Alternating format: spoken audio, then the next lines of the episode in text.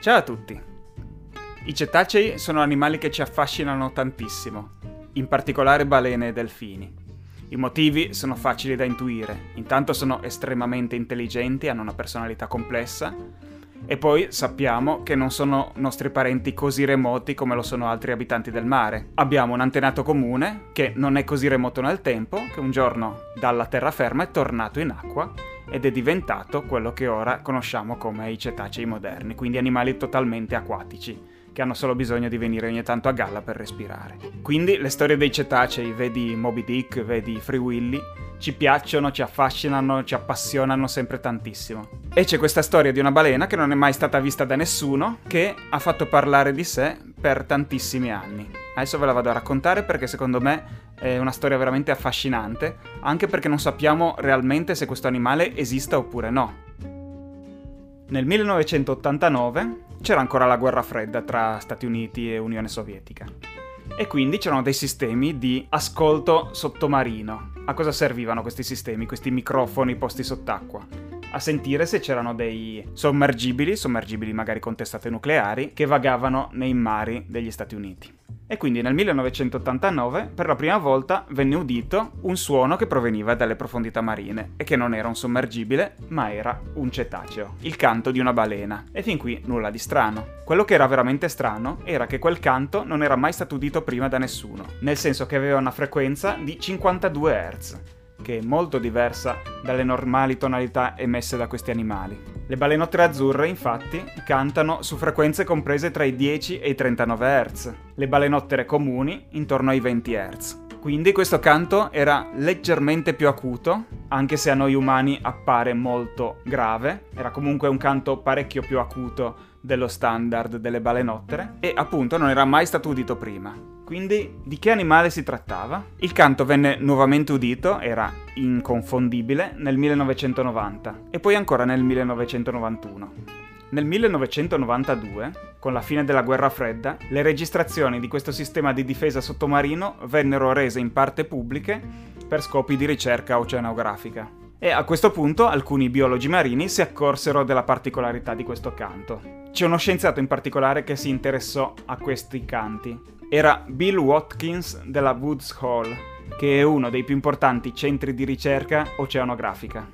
E così il nostro Bill Watkins si impegnò a scoprire quale animale avesse emesso questi vocalizzi. E così cominciò a inseguire questa balena, a cercare il suo canto un po' dappertutto. E questo inseguimento diede i suoi frutti. Il canto di 52 Hz venne riascoltato ogni anno fino al 2004. Purtroppo però nel 2004 Watkins morì a 78 anni. Per fortuna, prima di morire, pubblicò un articolo scientifico in cui venivano riassunti tutti i dati raccolti negli ultimi 12 anni.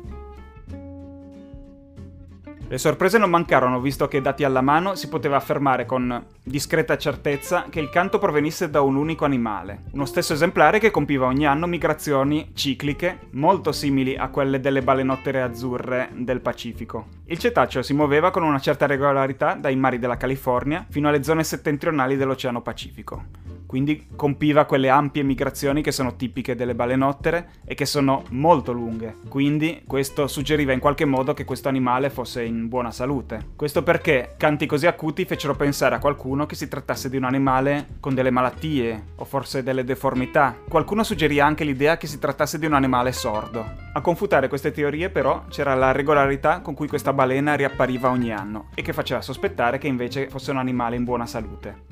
E quindi andando avanti col tempo, sempre più scienziati si interessarono a questa storia e nacque l'idea che questa balena potesse essere un ibrido tra una balenottera azzurra e un'altra specie, forse una balenottera comune. Un animale con caratteristiche intermedie tra queste due specie avrebbe potuto avere un canto ben diverso, proprio per il fatto che aveva un corpo ben diverso. E questo avrebbe potuto spiegare la particolarità dei suoi vocalizzi, ma anche l'unicità dell'esemplare.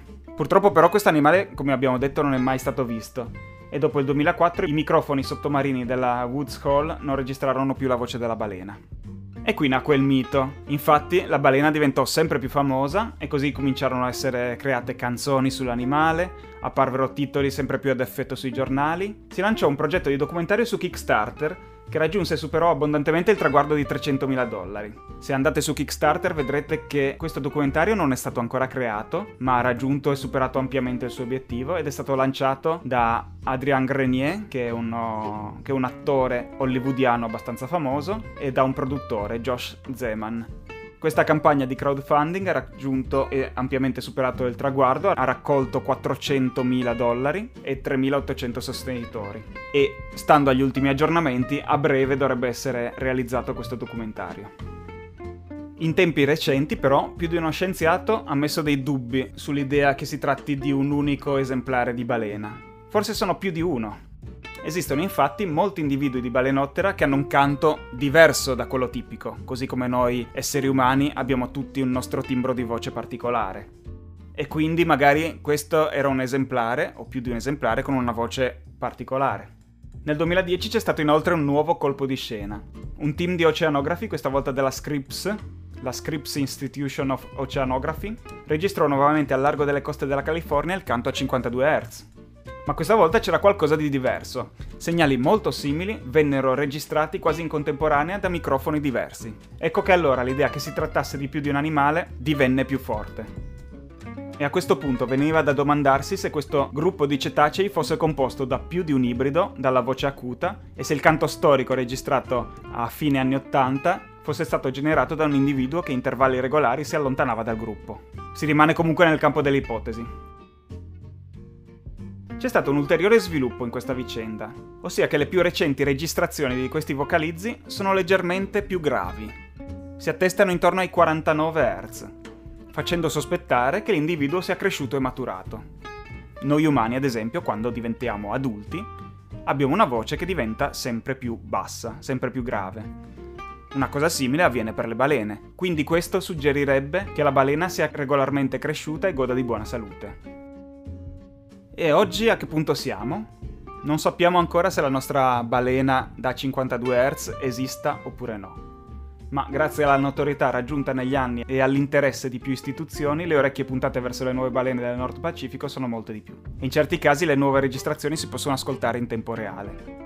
Vi metto nella descrizione della puntata un sito su cui potete ascoltare in tempo quasi reale queste registrazioni sottomarine del Nord Pacifico. Chissà se la troveremo mai questa balena, chissà se esiste davvero, non lo sappiamo. Certo è che è una storia assolutamente affascinante. Ovviamente si tratta di cercare l'ago in un pagliaio, perché comunque una balena, anche se è grande, copre distanze immense. Questa balena, se è una classica balena che migra da sud a nord dell'oceano, copre distanze pari a circa mezza Europa. In ogni caso è un mistero affascinante e che speriamo abbia una risposta prima o poi. Ci sentiamo presto, alla prossima puntata. Ciao.